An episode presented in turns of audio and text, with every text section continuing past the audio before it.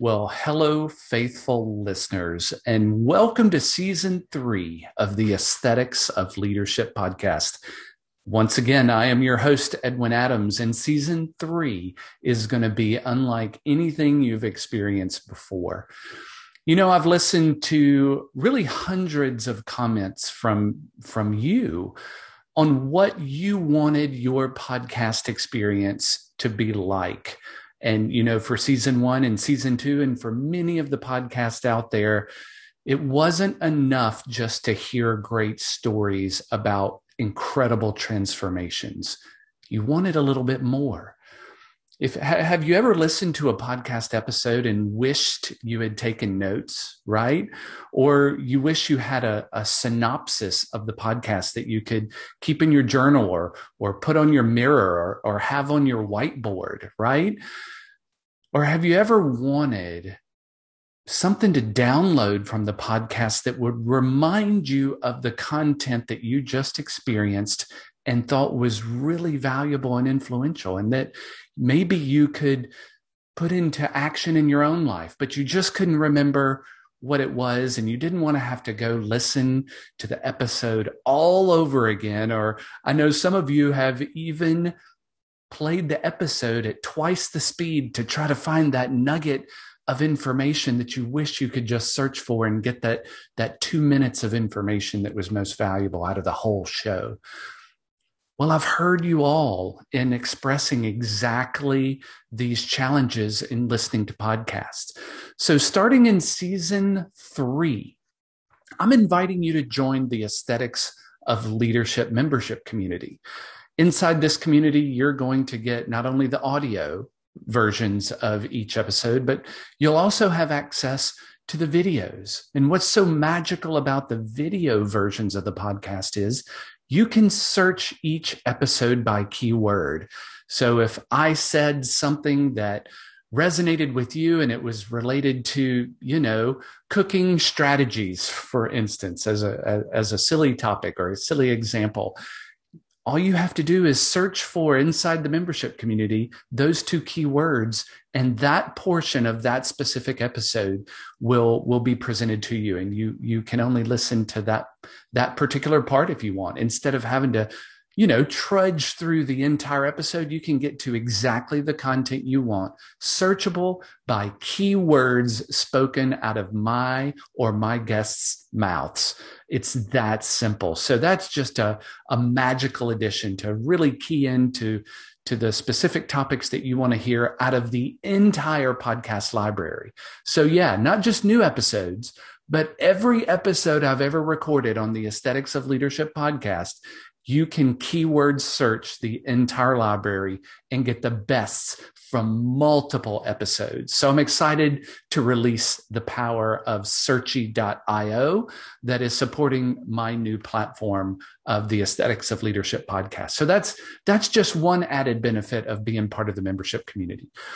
Speaking of trying to remember what you heard in the podcast that was so influ- influential, with each episode, I'm going to have a downloadable executive summary of the key points of the podcast. So you'll have quick reference. You can print it out. You can save it to your hard drive. You can snap a photo as an image to keep on your phone at all times that gives you the key points from each episode.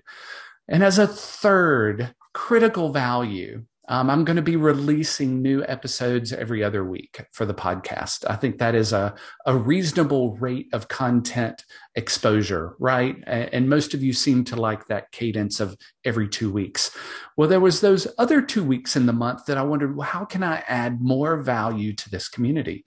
So what you'll get inside the membership community is two extra video podcasts with me giving commentary and teachings on the content that we just covered with a special guest on the show.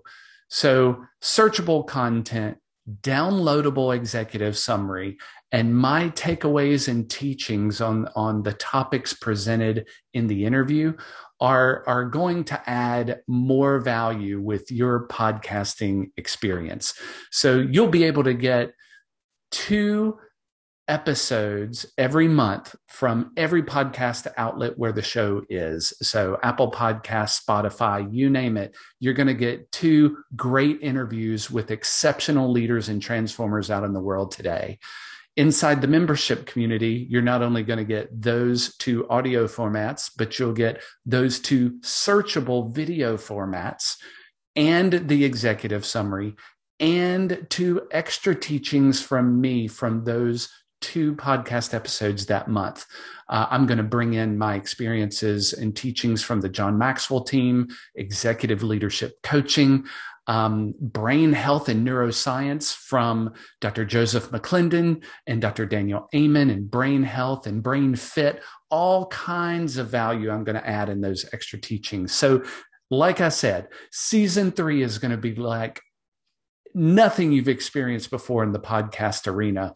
And I'm excited to launch it with this first episode with my friend that I've had on the show before. And I know you got massive benefit from No Excuse Charlie, as he's known by.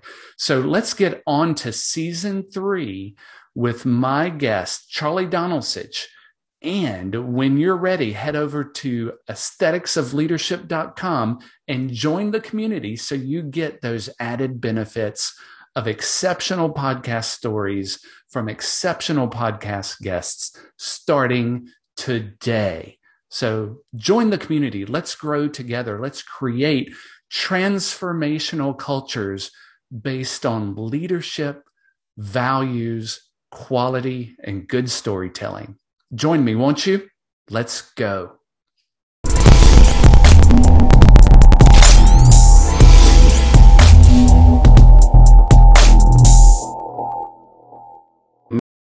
You know, that's so amazing that you you uh, started our conversation that way because I, I think that is what I wanted to focus on in season three of the show. Charlie was this um, this transition i think we're all finding ourselves in now we've been through several i guess through through the pandemic and you have this very unique perspective in watching kids in transition um, through a, a, tumultuous time and now i feel like there's this pent up energy on what do we do now and i think yeah. that's the biggest question i'm hearing from people is all right, what what do we do with technology? What do we do with next year's classes? What do we do? You know, the list goes on. What do I do with my health and fitness? What do I do to protect myself from from being in this situation again, mentally and physically? So, um, is that a is that a fair place for us to have a conversation about?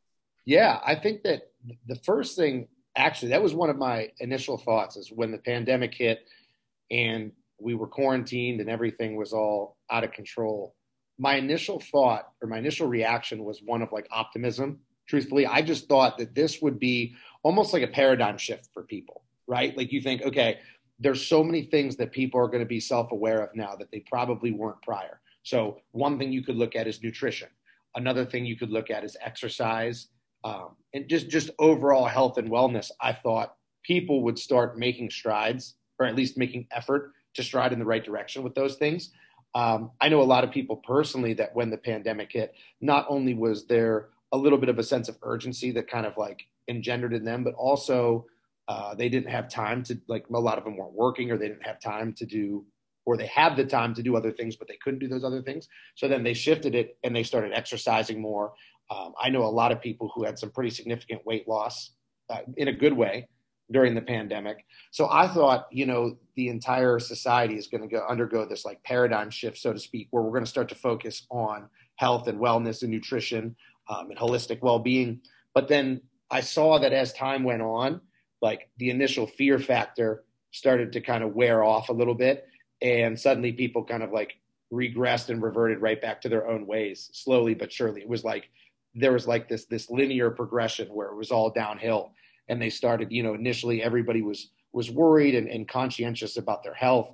And then just as time went on that initial shock value kind of decreased. So people started to kind of revert back which was upsetting for me because i thought that this was like a good time for people to focus on that and make it a permanent thing because from my understanding it seems like these things really aren't going away. But mm. Well, you know, well, Charlie, if, if, if, we put that in the context of New Year's resolutions, we've seen this pattern before in humans. Yeah, you're right. Mm-hmm. So, so yeah. I guess I'm not surprised listening to to you tell that story that people would at some point regress because they either and this is just just my opinion and i love your your commentary on this people either did not have the knowledge they needed to move forward they didn't know mm-hmm. what they didn't know um, or they did know but didn't know how to go. So they had no one leading them. So therefore they have no choice but to fall back into the only context they know which is past experiences right?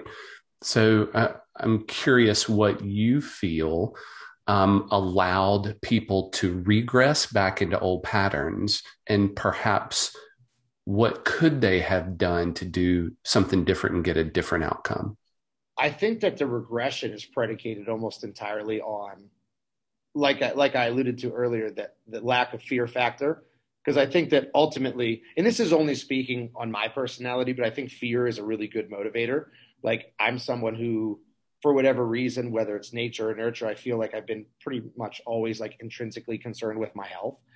So, and, and that could be very well a product of like my parents raising me like that. But regardless, that's something that's always been instilled in me. So, like, I've always had that like fear of if you don't do healthy things, you're going to turn out unhealthy. And if you're unhealthy, then, you know, death is an inevitability for all of us, but it might come a little bit quicker for you if you don't take care of yourself. So that was like very easy for me to stay like fearful and motivated in a sense. And I don't want to say fear because it's not like I'm constantly like afraid to like eat junk food or to, to miss workouts or something like that. But I think that for people, it was that initial shock that kind of was like an immediate thing. And I think that you see that in all instances of life. Like people who, you know, fall off a bicycle and they say they're going to start wearing a helmet because they almost hit their head and they were scared that something could happen. And then slowly, as time goes on, they feel more comfortable and they feel more safe, and the helmet annoys them. So they say, "Oh, this is this is too tedious. I'm going to get rid of this helmet," and then they toss it.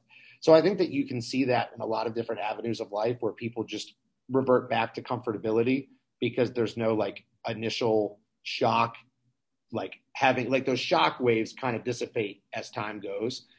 Um, as far as how they probably could have gone about it differently to kind of maintain that, I think just putting everything in context of trying to remind yourself that this isn't going away from again from what the the, the so-called experts say that like pandemics are something that could arise frequently um, regardless of what your stance on it is it's something that you have to deal with and, and honestly, I don't think a pandemic alone should be the only impetus that's going to like spark you to being healthy. Like I, I, I don't understand. It's kind of like it's kind of like tragedy. Like you don't really appreciate something till it's gone. Like unfortunately, if you like lose a loved one, that kind of like reinvigorates you to spend more time around your family, spend more time around your friends. I don't understand why something catastrophic has to happen in order for people to get that sense of like importance with it. So for whatever reason, this this was one of those tragic times that kind of made people think differently, and it seems as though people are starting to work away from that. And the only thing that I could figure out to rectify it would be just remind yourself, or try to remind yourself, put yourself in that time or that mentality that like your health matters and bad things can happen all the time, not just during a pandemic. You know. Yeah, it, I guess it goes back to uh, the movie The 300. You know, those the the Spartans prepared for battle, right? Mm-hmm. They were always ready. And I think the magnifying glass that I saw, Charlie, or that I was looking through, I guess I should say, really highlighted that we're we we are talking about consistency, but I think the magnifying glass showed me just a um, um, a microscopic view of a macroscopic problem that those people who knew how to use consistency for the betterment mm-hmm. did so consistently and and came out of the pandemic better than they were and then yeah. the vast majority of the population consistently fell back into the comfort zone and stayed consistently in that comfort zone and i would argue became less healthy both ment- mentally and physically and i think we're going to deal with the ramifications of you know, my wife and I jokingly say that we gained the COVID 19 pounds over the pandemic, that yeah. we've got some work to do now, but we're going to address that in the short term. But I think we've got a long term problem uh, around the corner. And it can be, I think, I'd love your perspective on this in kids post traumatic stress disorder. Lots of families were, um, a lot of disparities in how families were able to react and recuperate from this. A lot of job losses and in the parents of these kids. Kids have gone through a lot and i'm worried about the the mental and physical ramifications down the road. I think that to be fair and i don't want to be dismissive of that at all but i'll kind of play devil's advocate and go the opposite way with it and tell you that in my experience with working with kids in multitude of settings right? Like in the gym setting um, as a coach, as a teacher. Teachers where you create, I don't want to say the strongest bond, but you're with them the longest. Like when I'm training someone, it's an hour and a half. When I'm coaching with them, it's a few hours. When they're in class, they're with me for several hours every single day. Um, the one thing that's kind of a, a, a definitively you know measurable not necessarily measurable but it's palpable like you can feel it you can sense it um, and it's pretty consistent around all kids is this this general sense of resiliency that they have because truthfully, you worry about that kind of stuff all the time. Like at least I do with my kids, where it's just constant bombardment of issues, whether it's like broken families or financial issues or health concerns or whatever. You know, they have all these problems that they're undergoing that I thankfully was never exposed to as a kid. So I kind of put myself in that context and say, man, would I be able to handle this? Like, I, I came from a very pristine upbringing. Both my parents live in the same house that we grew up in. Um, they're still married, um, you know, upper middle class or middle class family with everything that I needed. Um, you know, came from a religious and spiritual background, so there was always like love within the household. So I never really was exposed to these things growing up. So I think to myself, like, man, would I be resilient enough to overcome them? But I have a large enough sample size and working with kids and talking with kids and seeing like so many traumatic events that they go through, like parents separated, parents in jail, um, parents dead. You know, I have kids that are, you know, in the elementary school that walk in on their parents who have a needle hanging out of their arm because they overdosed and they were the ones that found them. You know, and there's so many horrific things that like I, I would like to say normal people, people who have like, you know, customary upbringings don't get exposed to. And it's amazing to me that like I said, that that sense of resiliency that these kids have, where they're able to, you know, push forward and maintain a, a pretty a pretty uh, you know jovial disposition for the most part. Like they're happy when they come to school. They seem to enjoy it. And now you know as well as I do that sometimes people can hide it, and just because they don't show that they're traumatized doesn't necessarily mean that they aren't. But I feel like for me personally, that if there's tra- trauma that's that overbearing, I don't know if I'd really be able to hide it, especially as a child. You know, you would think that they would there would be cries for helps or warning signs or red flags there. Like, and, and with me as a teacher and with our other teachers and our guidance counselors, you know, I feel like we do a pretty good job of sifting through that and trying to find you know what kids could be potentially exposed to some pretty traumatic things. And you know the right questions to ask and when to ask them and what to look for. And you don't really see a whole lot of that. So like not that you want to be completely dismissive like i said over kids having post traumatic stress because of because of this pandemic. But i'll say that if there's anybody that can handle it it's the younger generation. I feel like the older generation who isn't as exposed um, to some of those traumas, those would be the ones that were more more predisposed to having some issues like long term, whether it's mental health or physical health or whatever.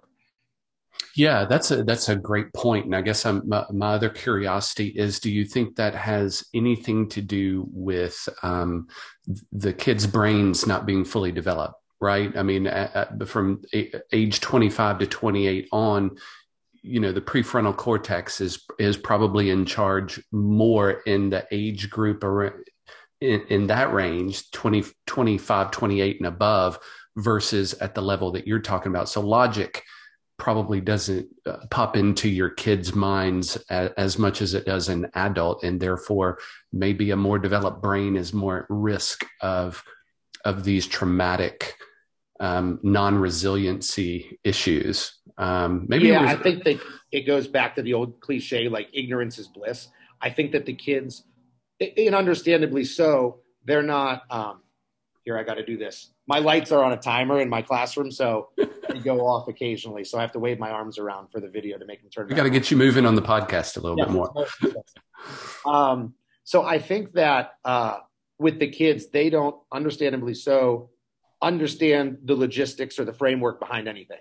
So they just know when a lot of them, when they get up in the morning, there's breakfast on the table. And if they're not in a financially stable enough place to get breakfast on the table or to have breakfast provided by their parents, they come to school and they get a free breakfast.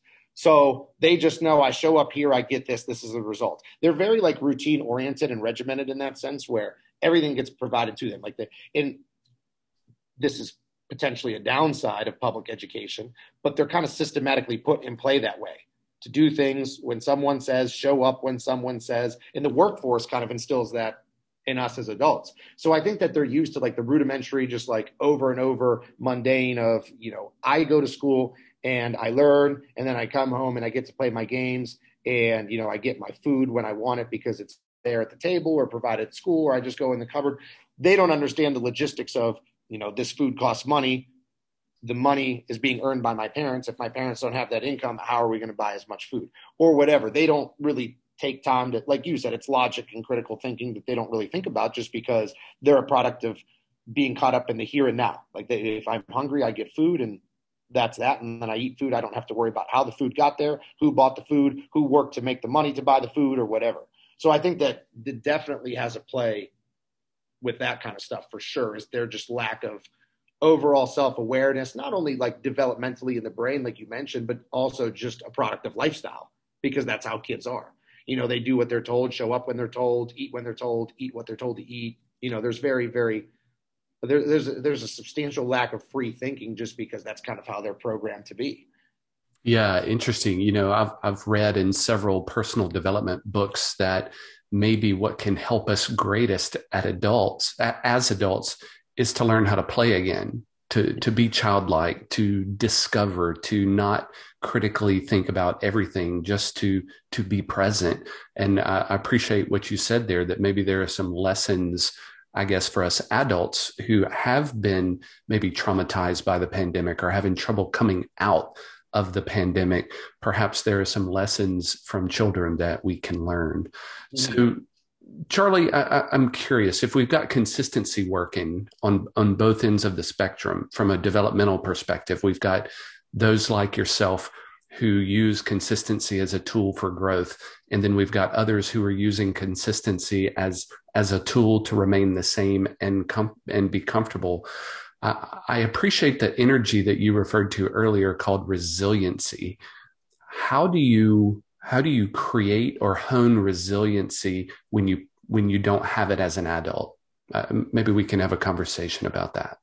Um, that's interesting because I kind of need to find that within myself. So that's kind of a question that I've been asking for a long time. Um, I'm one of those people personally, like to be show true transparency here. I'm a very emotional person. And I think sometimes there's connotations that go along with it. Like when people think, what's an emotional person? Like someone who cries a lot, someone, but th- that's, that's not it. I'm a very emotional person. Um, but it's usually self-contained, number one. And number two, there's a lot more than just happiness and sadness that go into emotion. Because people think, oh, if you're an emotional person, you're the really happy or you're crying and really sad, where there's like, you know, a scale that's immeasurable in between of every type of emotion. Like, so part of that being an emotional person, uh, you're very, very passionate and driven. So, like, things that I enjoy doing or things that I have a passion for, I do them 100%. Um, potentially anger gets thrown in that where I, you know, I could like, fly off the handle, even though I'd like to think that I have a decent amount of patience. You know, when the patience runs thin, then it's explosion time. And then that happens to all of us. So I tend to look at my lack of exposure to trauma as a kid and think, you know, how do you build that resiliency? Because how do I continue to not overreact, I guess, for lack of a better term? How do I tend to not overreact to circumstance that number one isn't in my control, and number two ultimately isn't going to be that tumultuous to begin with. Like, well, the worst case scenario is never the worst case scenario in things. So I don't know if I have a definitive answer to that. Something that's helped me, and I don't know if this is a product of me actively seeking it out or it's just something that happened organically, is doing something that causes trauma on a day to day life or a day to day experience. So, like, not, I don't want to misuse the word trauma because a misnomer in that sense. It's not necessarily traumatic, but something that's going to push you out of your comfort zone because that's going to be baby steps to going outside of your comfort zone by force. If you can do it by choice, then you may be able to handle it a little bit better when it's not your choice to get out of your comfort zone. So, like, take bodybuilding for example, or like strength training, or any of the things that I do to push myself. Like, okay, here's here's a good example that's fittingly, you know, chronologically appropriate. Just um, a couple days ago on Sunday, I did my first Spartan race. So it's like a it's a it's a obstacle course race with a distance run. Um, so to give you a little context there, I did the sprint, which is is hilariously ironic that they call it a sprint because it's still 3.1 miles. So it's still a five kilometer um, run. So it's 3.1 miles and there's 20 obstacles. So I did like the shortest one. Didn't train for it specifically at all. I mean, other than my strength training and basic athleticism that I like to hope that I hold on to over the years. Um, so aside from that, the only things that I've really done um, are just, you know, like the bodybuilding thing. That's something that instills some sense of uh, resiliency because it's very, very difficult. So, like, you know, the eating on a regimented diet, um, the training, and then when you go into a show prep, like dehydrating yourself and caloric restriction and doing the cardio and all that stuff plays like a really, really big role in fostering some semblance of difficulty in my life. So then, if I can do that on a day to day by choice, then I can probably do that on a day to day if I'm forced to do it. At least I can handle it a little bit better. Like I'm not going to be able to deal. I'm not saying that, you know, because sometimes, and let me kind of revert back, I don't want to be one of those people that over sensationalizes weightlifting because I see that happen all the time. Like guys go into the gym with like this meathead mentality where it's, you know, I'm going to war with the weights and I'm going to push through and overcome and conquer. And really, you know, that analogy that you're using for the weight room is I, understand that you're trying to make it a microcosm for a bigger picture, like, but the overarching, you know, idea here is that I think that me doing difficult things on a day-to-day basis, eating foods that I don't necessarily want to eat, training at times I don't want to train, waking up at 3:30 in the morning every morning to go to work, you know, like for example, I wake up at three o'clock, even during the summer, which as a teacher is supposed to be your off time with all my training and stuff and, and my nutrition consultations and my coaching. I wake up at 3:30 in the morning. I'm out of the house by 4:30 in the morning, and last night I got home at 8:30. So, not that I'm trying to put myself on a pedestal because again, let's put it in proper context. You know, I'm working in an air-conditioned gym where I get to work with athletes, having a ton of fun, and I absolutely love my job. You know, I could be doing manual labor, I could be like working in poverty. Like there's so many terrible things or situations that I could be exposed to as an adult. But regardless, I think that exposing myself to things on a daily basis that are hard kind of can build up a little bit of resiliency. But again, I'm still looking for that answer on how to really, really form resiliency as an adult if you haven't been exposed to it as a kid.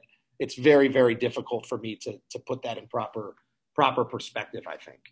Yeah, what great commentary, Charlie. Wow, I really appreciated what you said. And I guess my, my curiosity then goes to is resiliency a transferable currency in your wheel of life? So let's look at health and fitness. You kill it. I mean, you've got the the consistency, the know-how, uh, the the growth trajectory. All of that is off the charts, and you've proven that. Does resiliency then move to other areas when you need it on demand? Say in your social life, uh, in your relationships, finances, etc. What would you say there? I think for some people, most people, yeah. Let's look at the outliers first. I, it, it, and you tell me if you agree or not, because you know you've had the privilege of working with a lot of high end people.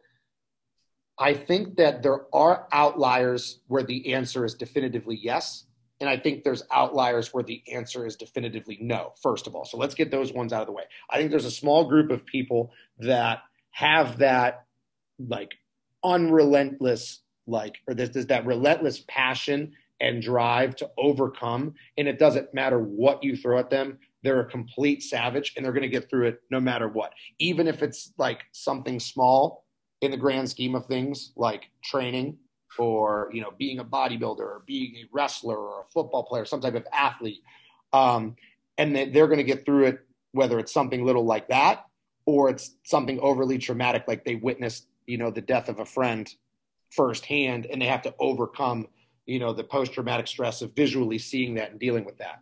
Um, so I think there's those people, but then I think there's polarity there where there's people on the opposite end of the spectrum where any little semblance of difficulty or resistance that they meet in life, they're going to shut down. And I think that's just some type of genetic predisposition, one way or the other. And I, think, you know, talking in arbitrary terms here, I think that ambiguously, I'd say that's probably what, like 5% of people would fall in either category, five here, five there. Yeah, I think we've got a bell curve. Yeah, for sure. And I think that the other 90% or thereabouts, I would probably venture to say, yeah, I think there is some transferable you know traits because like at least for me i can say with the bodybuilding thing right like that's something that helps me in my day-to-day life when i'm met with resistance that isn't chosen if i choose resistance and then i meet resistance i'm more likely to deal with it having chosen it before you know like i think that there's something to be said about doing the hard stuff like matt jansen um, who's a bodybuilding coach, a nutritionist that works with some of like the elite level pros. Matt has this saying that he's popularized. I don't know if you know he's completely come up with it on his own, but it is do the hard stuff. And that's something that he tags and posts all the time is do the hard stuff because there's something to be said about just doing things that are brutally hard that make you better mentally. So like take the Spartan race that I did the other day, for example. That was physically probably the most difficult thing I've ever done in my life. And it may not have direct transference to bodybuilding per se, because it's an endurance sport and it's completely opposite types of training.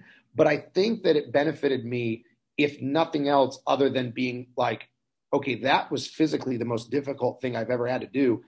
I can do these squats right now. Even though these squats seem difficult, they're nothing like what I did last week. So if I can do that, I can definitely do this. So I definitely think that there is some transferability there um, with a, a large percent of the population. Unfortunately, or fortunately for me, the only thing that I can continue to go back to is is the bodybuilding thing. You know, I, I think there's other ways that I've built resiliency by choice. Like, for example, my work schedule might be one. Um, just playing sports over the years. I like doing things that are difficult because it's that sense of accomplishment. So I think that maybe there may there may be a little bit of of you that can look at a situation and look at it as opportunistic for the feeling of accomplishment. Like, hey, if I get through this, I'm going to feel really, really accomplished when I come out of the tunnel at the other side.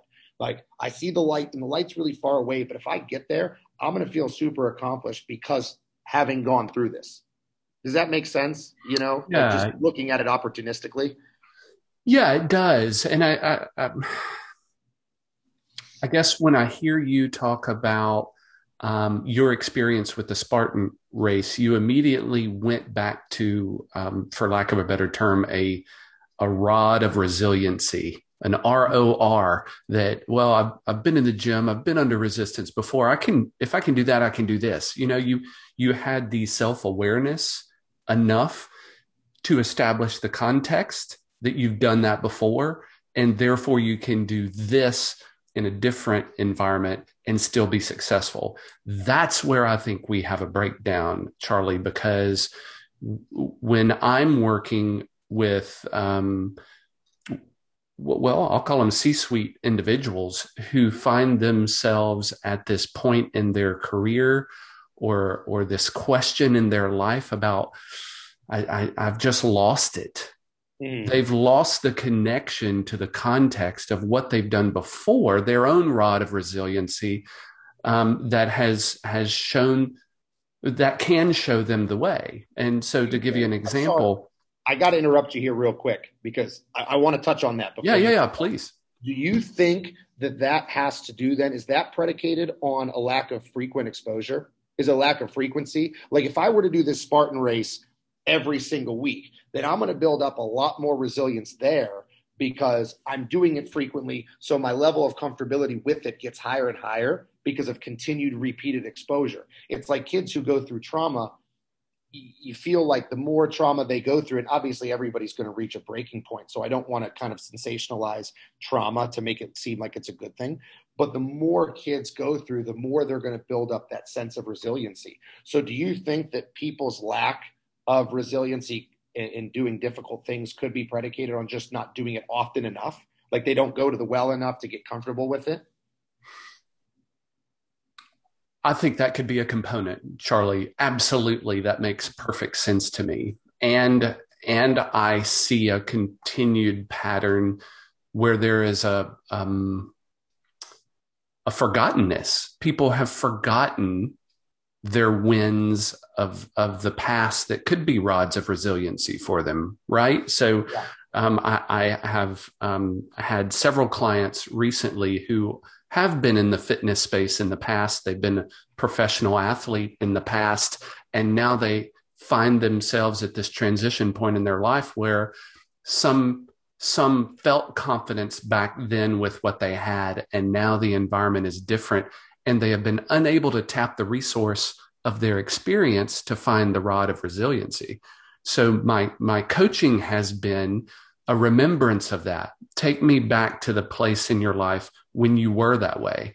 And we pull out you know those those key aspects of growth and transition and transformation for them. And then they remember and then they carry it forward on their own storyline uh, a new storyline so so it's a it's not that they haven't done it it's they've forgotten that they did. And I, to me that's a self-awareness problem that perhaps is lost with with too much innovation with all these inputs that we have in the world right now. It we forget to look inside for the answer and we're looking for it all all out here charlie. What would you say? the forest from the trees. Yeah absolutely. I like that. I think that again to kind of revisit what i mentioned earlier i think that that could probably be at least mitigated to a small degree by continuously exposing yourself to stuff. Because if you do something difficult every day, you're not going to need to look introspectively and think, okay, do I have it in me to do this hard stuff? Because you're going to remember because you're doing it all the time, you know? So for me, like I just use the pandemic as, a, as an example, like it was super easy for me to deal with, believe, comparatively to other people. I don't want to say it was easy because it was difficult, but like I was able to put it in proper context based on my day to day life. Like it's not going to change that I can't go out to eat because I'm eating on a regimented schedule regardless anyway. So that, that, that has no, you know, effect on me. Um, with teaching, I was blessed to be in a position where we could teach remotely. So I was still teaching virtually with on, on Zoom meetings and stuff with my kids. So obviously a little bit of a shift there, but still doing my day to day. The only thing that I couldn't do was work and train my athletes at the gym, and likewise couldn't work out. But I just said, you know, I enjoy the. I don't bodybuild because of bodybuilding in and of itself, like superficially. I bodybuild because I enjoy pushing myself to do difficult things. So what I did then during that time was I took up. I, I was running and doing circuit training. Um, you know, a little bit of dare I say, distance running to a degree. So I was finding other avenues to push myself because the the the stimulus or the feeling that I was getting for it was largely the same. So I was one of those people where I was lucky enough just because of repeated exposure to difficult things that that really wasn't an issue for me. The pandemic specifically, um, I actually was able to, you know, enjoy it and bask in it in a little bit. You know, to spend more time around loved ones and not be so chaotic with my busy schedule that there was a little piece of me that almost welcomed it in a sense. And I, I just wonder how much of that was based on me continuously exposing myself to difficult things. And I don't want to make it sound, again, I, I can't say this enough. I don't want to make it sound like I'm trying to over sensationalize or over dramatize bodybuilding or weightlifting to be, you know, some like venture into the, you know, into hell that's like so difficult to overcome. You know, I'm just doing this for fun. But I think that being able to bring yourself to push through things mentally kind of can transcend the gym space and go into other avenues of life, which I think has helped me deal with some stuff like that. Yeah, such such wisdom there. Okay, so I'm going to change the word instead of rod of resistance. I'm going to suggest people remember the resistance every day. So we still have the ROR paradigm. Yeah. All right, fair enough. So Charlie, I want to end the conversation uh, because I have used this with clients before, particularly in the athletic space. That if, they had to choose three to five laws of the gym that have allowed them to be successful in other areas of life. So I'm looking for the transition then of that res- resiliency, for instance. But laws of the gym that apply to other areas of life. Do you think in this last part of our conversation that you could pull out three to five laws of, of your bodybuilding athleticism journey that you could easily say, okay, the law of resistance would be one. And yeah. this is how it has served me. I'd love for you to, to, to talk about that. I'll, I'll, I'll preface this answer by saying if I would have known ahead of time that you're going to throw that on me, I could have come up with some probably some really good ones. But I, no, I these like, are going to be fantastic off the cuff. I, I, like the spontaneity of it though; it keeps it interesting. Um, so for in, it's it's kind of difficult to navigate my way through this question first and foremost because I think that there's the immediate diversion, at least for me, to work towards the cliche, but sometimes the cliche is important. So I would think first and foremost, consistency is key. Um, you're not going to be able to hit your nutrition at 100% every single day. There are going to be things that arise. Um, you're not going to be able to hit all your lifts and have a 100% workout. Sometimes you have a 90% workout. Sometimes you have an 80% workout. But ultimately, those are really going to result in growth regardless, um, as long as there's consistency there. So I would rather have someone that gives 100 i would rather have somebody that gives 80% effort 100% of the time than someone who gives 100% effort 80% of the time. Because i think that with bodybuilding specifically nutrition wise strength training wise it's all based on consistency. So i think that with building up the resiliency or doing things if you want to have this be transferable into other avenues of life i think that consistency is a really really good lesson that's taught. So I think that would be first and foremost is continuing to do things every single day. So like what would that look like and how would it be transferable? So if you're looking at like the business mind, keep going to work every single day, even when it's difficult to give up, because a lot of times you're going to have that revolutionary breakthrough seconds, you know, from when you were at your breaking point or when you were going to give up. So first and foremost, consistency. Um, secondarily, I would think to look at things opportunistically as much as possible. So again, it's kind of like the the cliche you want to look optimistically, right? But I think that if you can look at difficult times as opportunity for overcoming obstacles and understanding that there's going to be betterment at the end of it, I think that that is hugely important. So when I'm like take strength training for example, like in the gym, your body, you give the body the stimulus and your body responds to strengthen because of the stimulus you give it. So if I'm doing heavy barbell curls, you know, that's giving my biceps a stimulus that there's a lot of like overbearing weight that they're not used to lifting.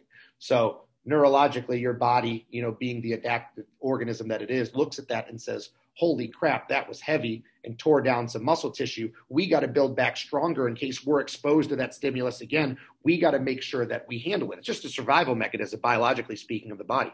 Um, so I think that if you have that resistance and that, you know, not only is it going to be consistent, but it's going to be difficult. Um, I think that that's transferable to life too, is understanding that you know the difficult things are probably going to be the best things if you're able to objectively sit back and say this is going to benefit me. It's hard right now but i'm going to be stronger because of it. You know this set of squats really sucks but i'm going to have bigger legs and a stronger spirit and a stronger mind because of it. You know my job right now is really really difficult or this issue that I'm going through with my spouse is going to be really difficult to overcome. And I don't want to look at it as opportunistic, but sometimes I have to because I understand that I'm going to be better relationship wise. I'm going to be better financially. I'm going to be better, whatever it is. You know, these obstacles that were thrown at us, we're going to be better because of them. and overcoming them. Again, I know that's easy to say without being through it because I, I love how people always say, "Oh, well, you just got to overcome and you know think of the positives." It's very easy to think positively when you're not in a negative mind frame, right? Like when you're not the one. It's very easy for me to give Dr. Adams advice when you know he's the one going through something and I'm not. I could say, "Oh, dude, you just got to man up and you'll be okay if you push through this." But then when I'm going through it, suddenly we lose all that objectivity and we're so subjective because our minds are overtaken by whatever we're going through. So it's a lot easier said than done, but I think that would be number 2. So number 1 would be consistency. Number 2 would be looking at things as opportunistic, looking at difficult situations as things that are going to be beneficial for you. Like the food I eat that I don't want to eat the weights that I have to lift that I don't want to lift. That's making me better, and that's the reason I'm doing it. So, kind of taking that and making it, you know, applicable to other avenues of life would be number two. And then, if I would give you a third one, and this one is probably more difficult, I think that I've kind of unknowingly ordered these in descending um, or ascending difficulty. So like the first one was consistency is probably pretty easy to at least show up. You know, you're not going to have 100% workout, but you got to show up for the workout. And then looking at things as an opportunity is increasingly more difficult than that. And I think that the third and final one that I would say, as far as a gym characteristic or trait that's transferable to other avenues of life that are going to help you, I think this is the most difficult of them all. And that would be to find, and it kind of is interlaced with looking at things optimistically, but enjoy the process of what you're doing and have fun with it. So I never lose sight of what the gym is, even when I'm getting ready for a show and you know I'm like super passionate and super driven and in this this mental state where I like absolutely have to stay focused. And if I let off the gas just a little bit, there's potential for me to get embarrassed on stage, and obviously don't want that. Um, but even when I'm in those frames of mind, I always feel like I still am able to put proper context in what I'm doing. You know, I get to go into a gym and lift weights to make my body look better. And like when people will say to me, like, oh, dude, if you did, if you're a bodybuilder, you could do this. This is easy. And I say, no, no, no, this is contextually significantly harder than what I do. I just get on stage and cover myself in posing oil and stand in my underwear and flex and look pretty. That's all I got to do. You know, when you look at it superficially and objectively, it's really, really not that difficult in the grand scheme of things. Um, but I so I like to have fun with it. Like I said, even when I'm in those those deep dark stages of prep where I'm a couple weeks out from the show, feeling like I'm quite literally going to die, you know, I still like having fun with it. And I think that when you look at life and you start to go through stuff, if you're not having fun with what you're doing, and that could be, you know, a whole nother topic or a whole nother discussion for another day. If you're not having fun with what you're doing and you look at it and say, okay, well, you're able to have fun in the gym because you enjoy that. But with my job, I can't have fun and I do. Well, then you need to find another job. I think that is absolutely what you need to be doing is, is looking elsewhere because you're in a scenario now where if you can't do those three things, if you can't be consistent, you can't look at obstacles as opportunity and you can't um, have fun with what you're doing. If you can't do those three things, then you need to be doing something else because there's no way that you're going to be successful in whatever road you're on. You need to pick a different road because that road's leading nowhere for you, I think.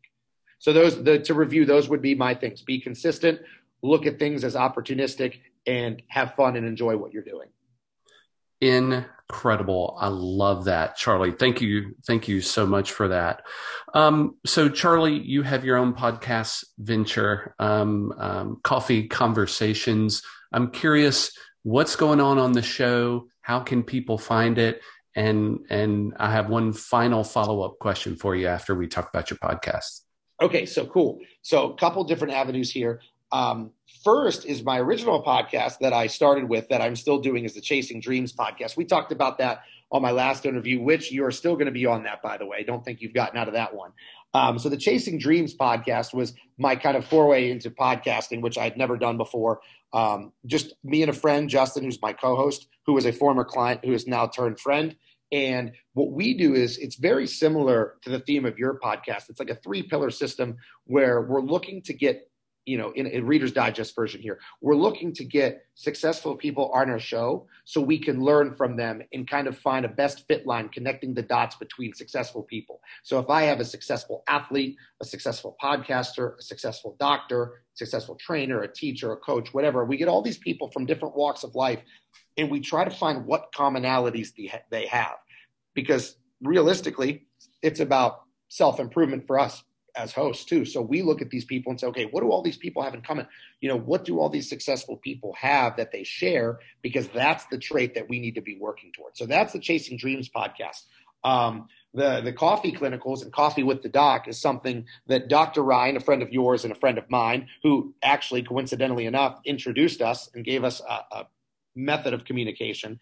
Um, he is my chiropractor, and you know we've been doing some some business ventures together that haven't manifested themselves publicly yet because we're slowly in the stages of kind of releasing everything that we're doing.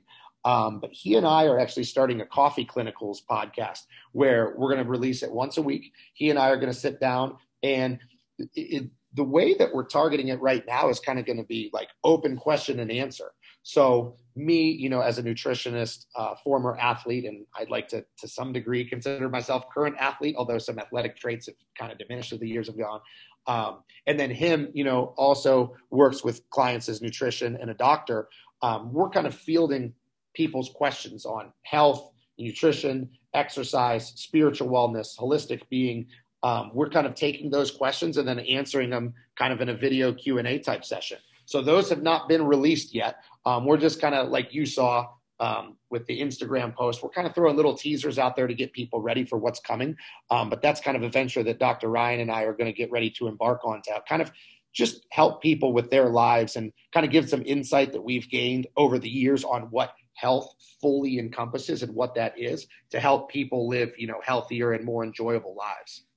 How exciting. That is going to be a powerhouse duo of uh, of wisdom action challenge. I, I, can't wait to see what you guys create with that. I'm, I'm excited for the first episode. You got to get it out soon, man. I'm, sure. I'm hoping that he provides a lot of knowledge, and if nothing else, I can make some jokes and look good on the video podcast as well. So we're both have different things that we are, we're going to offer. So hopefully, my good looks will at least provide some some type of uh, of uh, value to the podcast there. Uh, fantastic, my friend. Well, look, last question for you. I, I, I know we've talked a lot about the pandemic, coming out of the pandemic. We've talked about laws of, uh, of growth that are transferable. We've talked about resiliency. Uh, my last curiosity question for you, Charlie, is how are you going to be growing in the next three to six months as as the world changes and adapts? Um, how are you going to change and adapt over the next three months? What's going to be the resistance that you seek to overcome? I think that for me, and that's that's a great question because one of I think that anybody who's successful, one of the reasons you're successful is because you can be very analytical and self-assessing. So like likewise for you and myself, like we can look at ourselves and tell you what our flaws are, not just what our strengths are. So I can definitively say that one of my flaws that I have is being stubborn. So, within the context of that question, I can at times say, I'm not changing because this is what I believe in and this is how I am. So, to give you an example, would be school. So, I don't, I don't want to get too far off topic because I could go on another rant that will last hours. But with our school, you and I talked about earlier how it was like technologically based. So all of our kids have iPads. Um, we don't have textbooks. It's all digital. And that was hard for me because I didn't grow up like that. You know, my school experience was not as such. Even in college, as I was getting my degree in education, preparing to be a teacher, we didn't really plan for that, you know. So it was something that I was kind of thrust into. It was kind of baptism by fire. And I know that there are some teachers that have been teaching for decades that then get these iPads thrown in their lap as part of our curriculum. And they're having a very very difficult time dealing with it because they've done it this way for 20 or 30 years. Now all of a sudden they have to do it this new way as they're close to being retired. And a lot of them are saying i'm not adapting. And that's one of the characteristics that i've had over the years is difficulty adapting to certain situations just because what it's based on to be honest is i think if i'm self-assessing it's based on this overabundance of confidence in my willpower. So I think because I am strong willed and I have the ability to overcome things, and, you know, as the name would imply, I don't make excuses with things. I think that I've been hesitant to change in certain scenarios where I probably should have changed and adapted because I think it doesn't matter how tough this situation is. I'm tougher, so I'm going to just barge through it doing the same thing I've always done. So that's a really, really good question for me is what type of resistances I think that I'm, you know, looking forward to overcoming in the next three to six months. And maybe me giving you that little bit of annotation before I answer the question may have answered the question in and of itself. Maybe the thing that I need to overcome resistance wise is maybe finding better ways to go through obstacles instead of straight through. Because I think that sometimes I look at obstacles head on, and because there's you know a couple different ways you can go around something. You can go over it, you can go around it, you can go underneath it, or you can go through it. And it seems like more often than not, I always choose the through option. Like I'm going to meet this head on and I'm going to crush it, whatever it is. Maybe something that I can do in the future is step back and look at things a little bit more analytically and say, hey, you know, maybe I need to work smarter in this situation and not harder. Maybe hard work isn't always the answer because I would be lying if I told you that I wasn't a hypocrite sometimes with that. Because, like with my clients, I have some unbelievably talented and remarkably hardworking athletes that their answer is always through the obstacle, right? I'm always going to hard work conquers all. I'm just going to go through it. And they rely on me to tell them, hey, listen, you can't always go through the obstacle you know, I've had uh, one of my mentors told me, uh, you can't be in combat mode all the time because that was my problem when I was coaching football. You know, I was constantly in combat mode, just fighting aggression with aggression. Um, Don Brown, who was a former uh, defensive coordinator for Michigan, used to say, fight your problems with aggression. And I think that that's kind of where I would meet some issues that I have. So maybe my answer to the question is just that. Maybe I need to not be so fight fire with fire and fight resistance with pushing through it, but maybe find more analytical approaches to going around some of the problems that I have, which would probably save me some mental anguish, probably save me my energy, and probably save me, you know, a little bit more sleep. So that way, maybe then I can in turn take that energy, take that sleep, and take that mental calmness that I have and kind of reinvigorate that or put it back and recycle it into the system to my athletes. So it probably better them as well. Incredible introspection right now. I would say you just put law number two uh, into action in answering that question. So well done, Charlie. That was brilliant. Glad that it made sense because as I was answering the question, that wasn't really how I intended on answering, but I kind of stumbled upon the question organically anyway. So there it is. Well, I hope you enjoyed the first episode of season three of the Aesthetics of Leadership podcast. Uh, it, what a great conversation with Charlie. Wow. So many valuable insights. And I hope you take advantage of all the benefits that you can get from this single episode. Uh, you, you get a, a searchable video format. You get a downloadable executive summary. And next week, we take a deeper dive into these laws of transformation and the power of resiliency and optimism. I hope to see you over in the membership community. Check us out at aestheticsofleadership.com. See you soon.